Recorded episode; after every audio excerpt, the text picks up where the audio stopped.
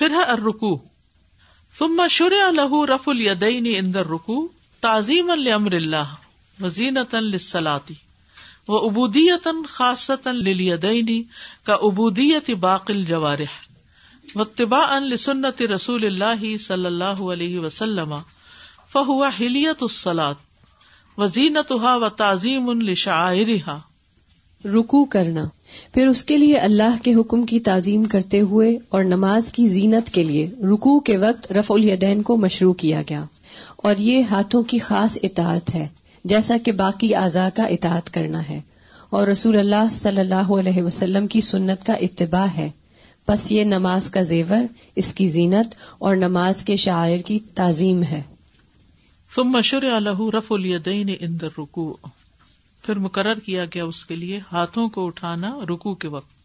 یعنی جب رکو میں جاتے ہیں تو اللہ اکبر کہہ کے ہاتھ اٹھا کے جاتے ہیں۔ یہ کیوں؟ تعظیم اللہ اللہ اللہ کے حکم کی تعظیم کرتے ہوئے۔ وزینت سلاد اور نماز کو خوبصورت بناتے ہوئے۔ وہ ابودی خاصہ للیدین، دونوں ہاتھوں کی خاص عبادت ہے یہ۔ نماز میں بار بار ہاتھ اٹھانا۔ کا ابودیت باقل جوارے جیسے باقی اعضاء عبادت کر رہے ہوتے ہیں۔ و لسنت رسول اللہ صلی اللہ علیہ وسلم۔ اور رسول اللہ صلی اللہ علیہ وسلم کی سنت کا اتباع کرتے ہوئے۔ فہو اہلیت السلاد تو وہ نماز کا زیور ہے۔ وہ زینت اور اس کی زینت ہے۔ وہ تعظیم الشاعرہ اور اس کے شاعر کی تعظیم بھی ہے۔ یہ ساری سبب، وجہ بتا دی کہ رفا دین کا مطلب کیا ہے۔ اور لوگ اس پر اتنا زیادہ جھگڑتے رہتے ہیں اور اختلاف کرتے ہیں۔ تو یہ ساری وجوہات ہیں رفا دین کی، اگر ان کو یاد رکھے تو۔ ہلیت السلاد نماز کا زیور ہے ایک طرح سے۔ کیونکہ زیور بھی جو پہنا ہوتا ہے تو ہلتا رہتا ہے نا۔ تو ہاتھ بھی ساری نماز میں ہلتے رہتے ہیں۔ رفا دین کے مواقع کون سے ہیں؟ حدیث میں آتا ہے کہ سالم بن عبداللہ اپنے والد سے روایت کرتے کہ رسول اللہ صلی اللہ علیہ وسلم جب نماز شروع کرتے تو اپنے دونوں ہاتھ اپنے کندھوں کے برابر اٹھاتے۔ جب رکو کے لیے اللہ اکبر کہتے اور جب اپنا سر رکو سے اٹھاتے تب بھی دونوں ہاتھ اسی طرح اٹھاتے، لیکن سجدوں میں یہ عمل نہیں کرتے تھے۔ تو نماز کے شروع میں اللہ اکبر رکو پہ جاتے ہوئے رکو سے اٹھ کر اور دو رکعتوں کے بعد اٹھ کر۔ رف الیدین میں ہر انگلی اٹھانے پر ایک نیکی ہے۔ نبی صلی اللہ علیہ وسلم نے فرمایا، آدمی اپنی نماز میں اپنے ہاتھ کے ساتھ جو اشارہ کرتا ہے، اس کے عوض اس کے لیے دس نیکیاں لکھی جاتی ہیں۔ ہر انگلی کے بدلے ایک نیکی ملتی ہے۔ ثم شرع له التكبير الذي هو في انتقالات الصلاه من ركن الى ركن كالتلبيه في انتقالات الحاج من مشر الى مشعر، فهو شعار الصلاه كما ان التلبيه شعار الحج.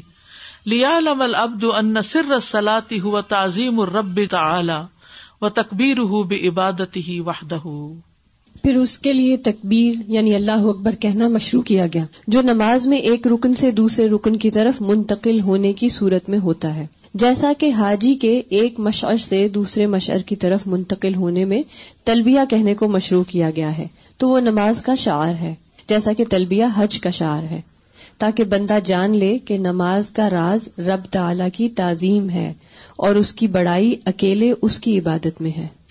سبحان اللہ۔ کتنی خوبصورت طریقے سے تکبیر، کیونکہ ہم سوچتے ہیں نا، بار بار اللہ اکبر، بار بار یعنی نماز میں کتنی دفعہ ہم اللہ اکبر دوہرا رہے ہوتے ہیں ہاں؟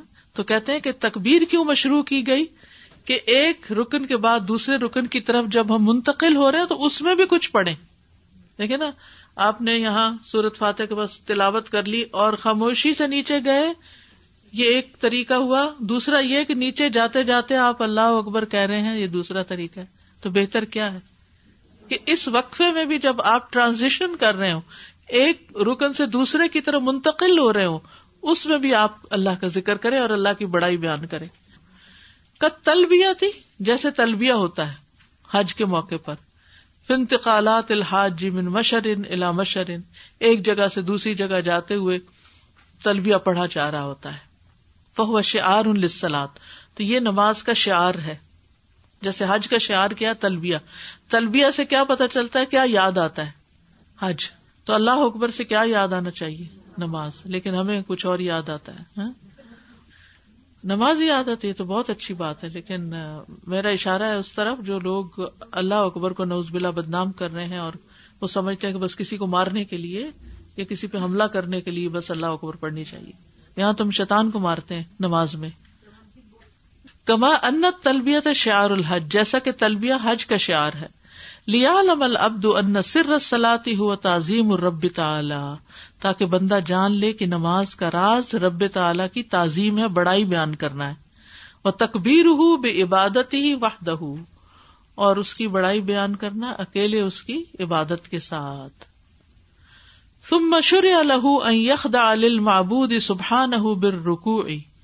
خدو ان لزمتی ہی وسطانت الحبتی ہی و تزل عزتی ہی فسن العبد الہ سلبہ و ود الہ قامت و نقص الہ رس و حنا لہ ظہر معزم لہ ناطقن بتسبیح ہی المخترنی بتعظیم ہی فجتمع له خضوع القلب و خضوع الجوارح و خضوع القول على اتم الاحوال و جمع له في هذا الذكر بين الخضوع والتعظيم لربه والتنزيه له عن خضوع العبيد وان الخضوع وصف العبد والعظمه وصف الرب، وتمام عبودية الركوع ان يتساغر العبد ويتضاءل، بحيث يمحو تصاغره كل تعظيم منه لنفسه، ويثبت مكانه تعظيمه لربه وکل مستول اللہ قلب ہی تعظیم الربی ازداد تصاغر ہوا اند نفسی ہی فر رکو القلبی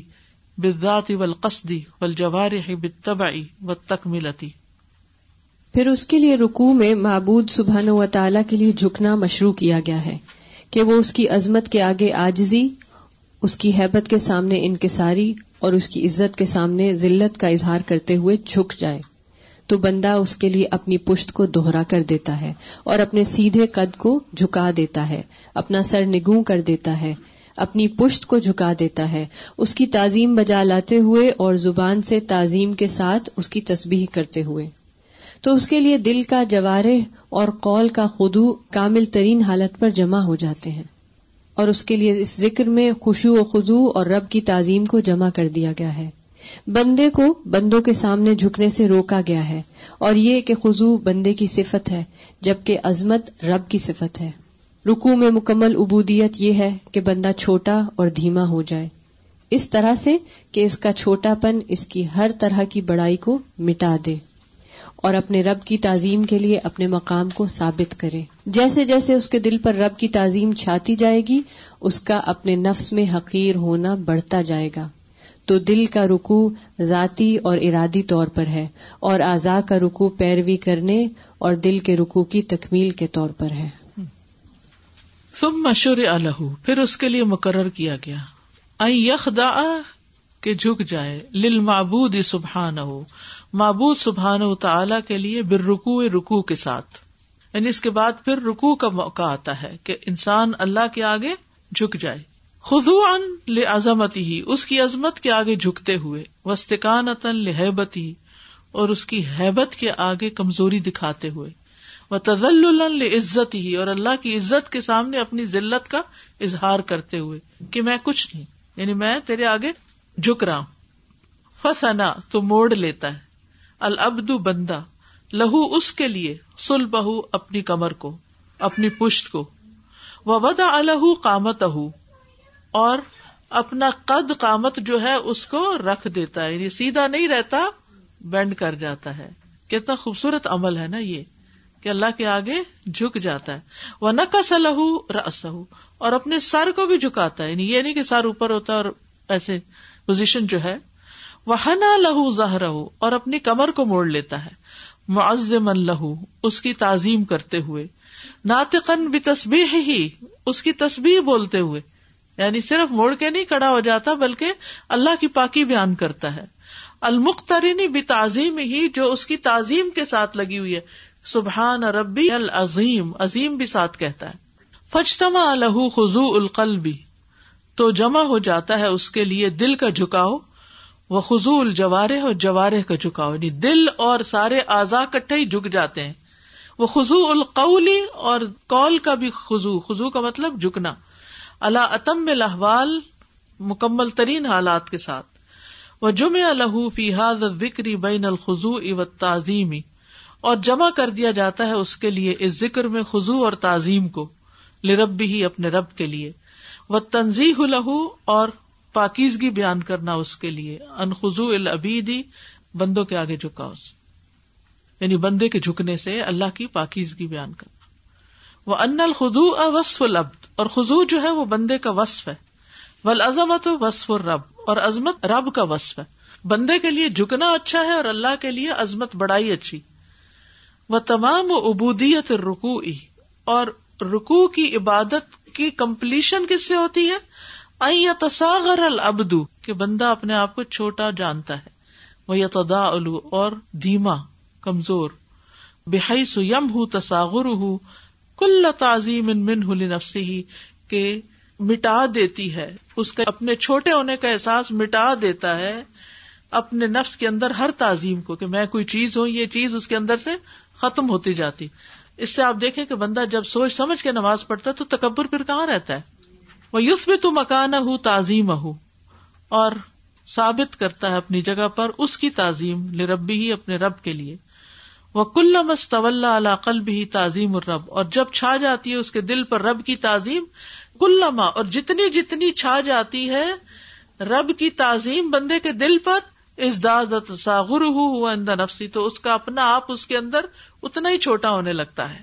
فر رکو القلب رکو دل کا بھی ہوتا ہے بزات ولقست ذات کا بھی ہوتا ہے ولقست اور ارادے کا بھی ہوتا ہے ول جوارے اور سارے اعضاء کا بھی ہوتا ہے۔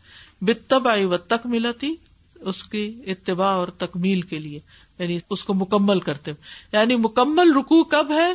جب ہمارا ارادہ بھی اللہ کے ارادوں کے آگے جھکا ہوا وہ کیسے؟ عام زندگی میں ہم کچھ کرنا چاہتے ہیں، اللہ کا ارادہ کچھ اور ہوتا ہے۔ پھر ہم اللہ سے ناراض ہونے بیٹھ جاتے نہیں، جھک جائیں۔ اپنے ارادے کو اللہ کے ارادے کے تابے کر لیں۔ کیسے؟ زندگی میں کوئی بھی مسئلہ پیش آئے، تو سوچے یہ تقدیر میں تھا۔ یہ ہونا تھا۔ اب میں اپنے آپ کو اس ارادے کے آگے جھکا رہی ہوں ایکسپٹ کر رہی ہوں، ٹھیک ہے؟ یعنی قلب میں، ذات میں، قصد میں، جوارح میں، یہ سب مل کے اصل رکو مکمل ہوتا ہے۔ یعنی اصل جھکاؤ دل کا ہے اور باقی جوارے دل کے تابے ہیں۔ باقی جو اعضاء ہیں وہ دل کے تابے ہیں۔ جو دل کہتا ہے نا، وہی باقی کرتے ہیں۔ دل ارادہ کرتا ہے، جھکنے کا تو سارے جھک جاتے ہیں۔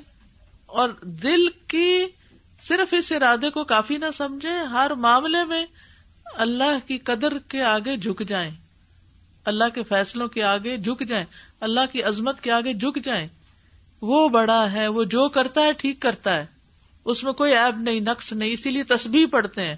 پاک ہے میرا رب، سبحان ربی العظیم، جو بڑی عظمت والا ہے، اور میں چھوٹا ہوں اس کے سامنے۔ تو یاد رکھیے رکو کا حکم قرآن مجید میں بھی ہے۔ وہ عقیم السلاط و آت الزکات ورکا عمر راکین یا مریا مکنتی ربی کی وسدی ورکا عمر راکین نماز کا ایک تہائی حصہ رکو پر مشتمل ہے۔ ایک تہائی تہارت ہے، ایک رکو اور ایک سجود۔ رکو کرنا واجب ہے، جس کا رکو نہیں، اس کی نماز نہیں ہوتی۔ نبی صلی اللہ علیہ وسلم نے صحابہ کو صحیح رکو کرنا سکھایا، جس میں کمر جو ہے بالکل اسٹریٹ ہو، سر اس کے برابر ہو۔ رکو سے گنا معاف ہوتا ہے، درجہ بلند ہوتا ہے۔ جو رکو نہیں کرتے ان کے لیے وعید ہے۔ وہ اداقیل اللہ لا یرکاؤن وئی لو یوم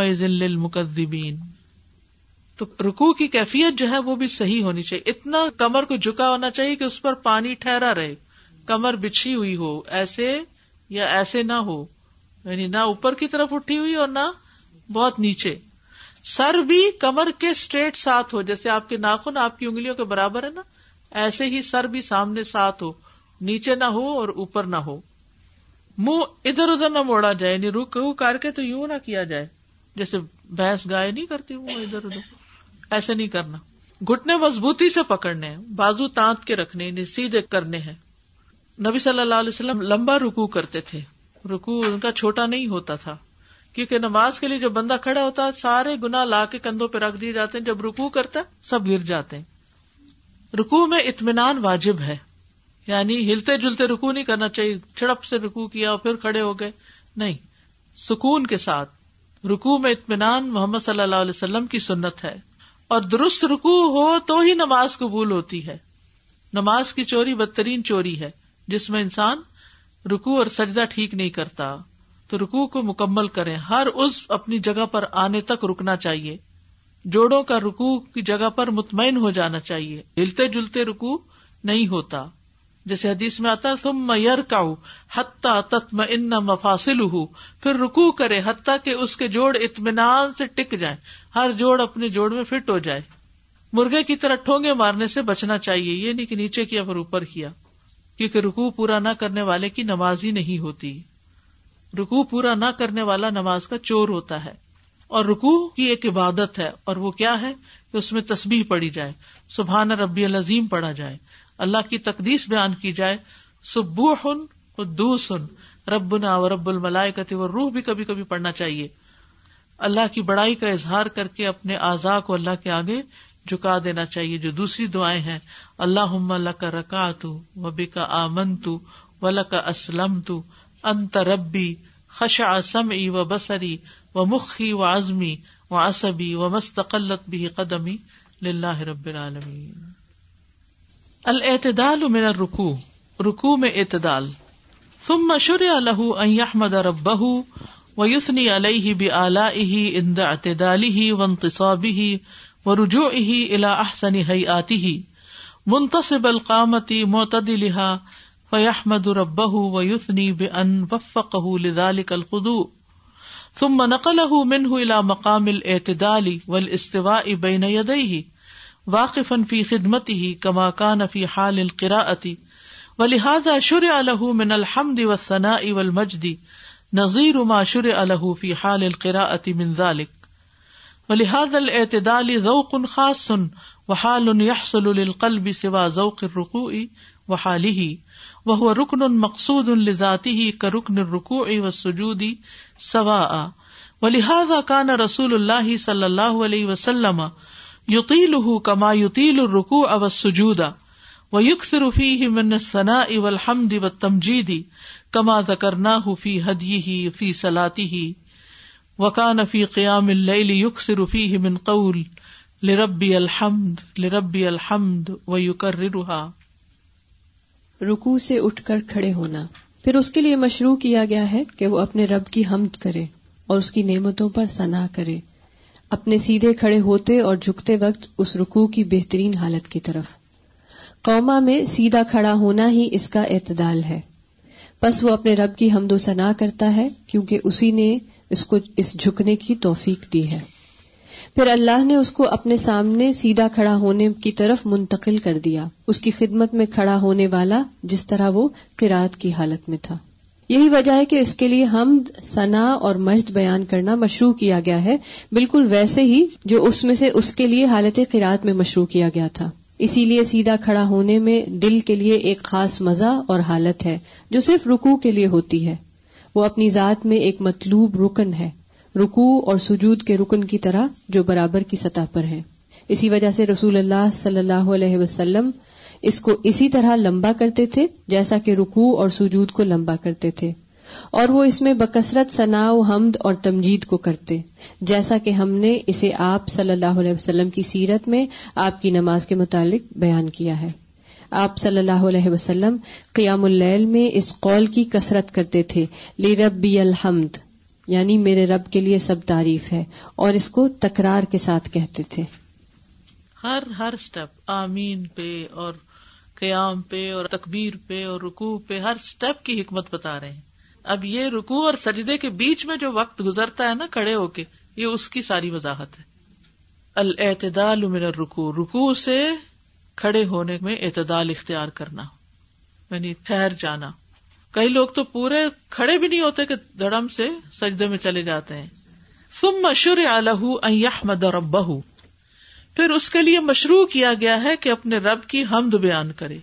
وہ یوتنی علیہ بھی آلہ اور اس کی ثنا بیان کرے اس کے احسانات اور فضل پر۔ اندا اعتدال ہی اپنے قوما کے درمیان، جس کو قوما کہتے ہیں۔ وہ انتصاب ہی اور اس کے کھڑے ہونے۔ و رجوع ہی اور اس کے لوٹنے کی طرف۔ الا احسن ہے آتی ہی اپنی بہترین حالت میں۔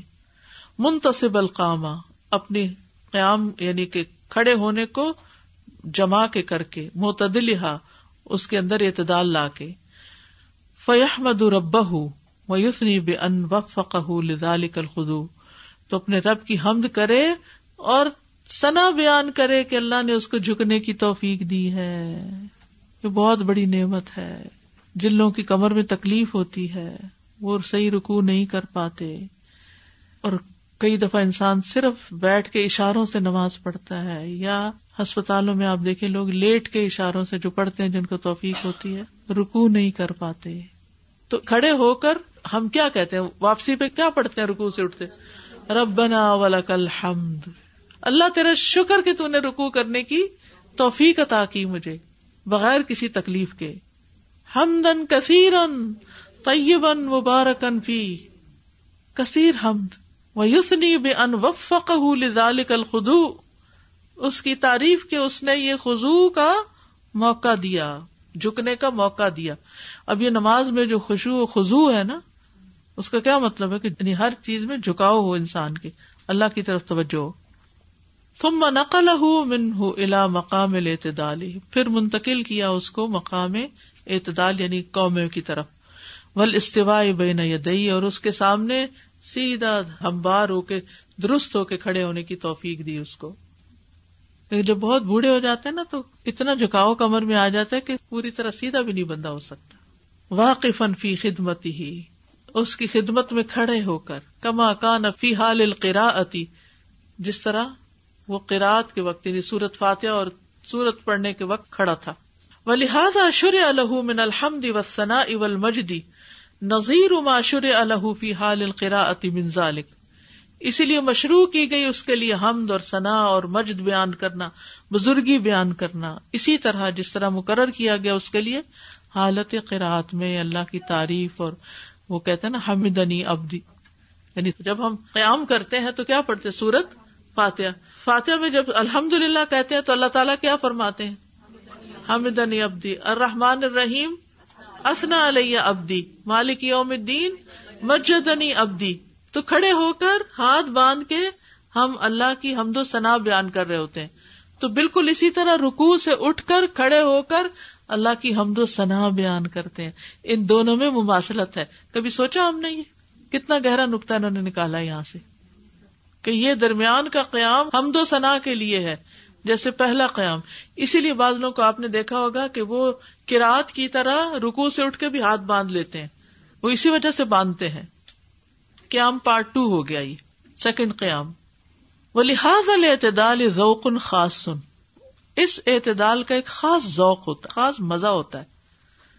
وہ حال ان یحسل القلبی اور ایک حالت ہوتی ہے دل کی، جو دل کو حاصل ہوتی ہے۔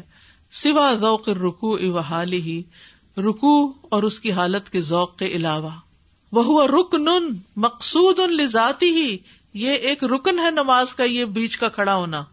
جو اپنی ذات میں مقصود ہے، مطلوب ہے، کہ کھڑا ہونا ہے لازمی کا رکن رکو او سجودی سوا جیسے رکو کا رکن ہے، سجود کا رکن ہے، تو اس میں کھڑا ہونا بھی ضروری ہے۔ یہ بھی ایک رکن ہے۔ لہٰذا کان رسول اللہ صلی اللہ علیہ وسلم۔ اسی وجہ سے رسول اللہ صلی اللہ علیہ وسلم تھے یوتیل اس کو لمبا کرتے رکو سے اٹھ کے بھی دیر تک کھڑے رہتے تھے۔ کما یوتیل اور رکو اب سجودا جیسے رکو اور سجدوں میں طوالت اختیار کرتے۔ وہ یق فرفی من ثنا اب حمد اور اس میں ثنا اور حمد زیادہ پڑھتے تھے۔ وہ تمجیدی اور اللہ کی مجد بیان کرتے، بزرگی بیان کرتے۔ کما زکرنا حفی حدی ہی صلی اللہ علیہ وسلم فی سلاتی جیسا کہ ہم نے ذکر کیا ہے نبی صلی اللہ علیہ وسلم کے نماز کے طریقے میں۔ وکان فی قیام اللہ من قول لربی الحمد لربی الحمد۔ اور آپ خاص طور پر رات کے قیام کے وقت کثرت سے یہ پڑھتے تھے، لربی الحمد لربی الحمد۔ میرے رب کے لیے تعریف، میرے رب کے لیے ساری تعریف۔ وہ یو کر رہا اور اس کو ریپیٹ کرتے رہتے تھے، دہراتے رہتے تھے۔ تو رکو سے اٹھ کر سیدھے کھڑے ہونا جو ہے، یہ نماز کا ایک رکن ہے۔ اطمینان سے سیدھے کھڑے ہونا چاہیے۔ حتیٰ کہ پشت مکمل سیدھی ہو جائے، کرب نہ ہو اس میں۔ پشت سیدھی نہ کرنے پر وعید ہے۔ نبی صلی اللہ علیہ وسلم نے فرمایا، اللہ بندے کی اس نماز کی طرف نہیں دیکھتا جس میں رکو اور سجدے کے درمیان وہ اپنی پشت سیدھی نہیں کرتا۔ سیدھا ہو کے نہیں بیٹھتا، سیدھا ہو کے نہیں کھڑا ہوتا۔ اللہ یہ کہ اب کسی کو تکلیف ہو تو وہ بازو کا یہ ہوتا ہے نا، سجدے سے اٹھے، پوری طرح پیچھے ٹک کے نہیں بیٹھا جاتا۔ تو اس سے پہلے کہ بندے کا یہ حال، یہ بیماری ہو، جب تک اللہ نے توفیق دی ہے، ڈھنگ سے نمازیں پڑھتے رہے تو یہ واجب ہے کہ تمام جوڑ اپنی جگہ پہ آئیں اور اس میں اللہ کی حمد و ثنا کریں، طوالت اختیار کریں۔ نبی صلی اللہ علیہ وسلم تو بازوقت رکو اور سجدے کے برابر یہاں کھڑے ہوتے تھے۔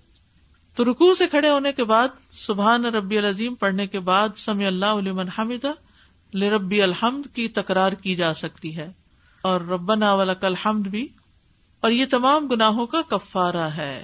اب حرارا کہتے ہیں کہ رسول اللہ صلی اللہ علیہ وسلم نے فرمایا جب امام سمی اللہ علیہ حمیدہ کہے تو تم اللہ ربنا لک الحمد کہو، کیونکہ جس کا یہ کہنا فرشتوں کے کہنے کے موافق ہو گیا، اس کے پچھلے گنا معاف کر دیے جائیں گے۔ فرشتے اس دعا پر توجہ کرتے ہیں۔ ایک شخص نے کہا، ربنا لک الحمد ہمدن کثیر طیبن مبارک فی، تو آپ نے پوچھا نماز کے بعد کہ کس نے یہ کلمات کہی میں نے تیس فرشتوں کو لپکتے ہوئے دیکھا اس کو اٹھانے کے لیے، کہ پہلے کون اٹھاتا ہے اس کو؟ اور نبی صلی اللہ علیہ وسلم جو اس وقت دعائیں پڑھتے تھے کتنی خوبصورت دعائیں۔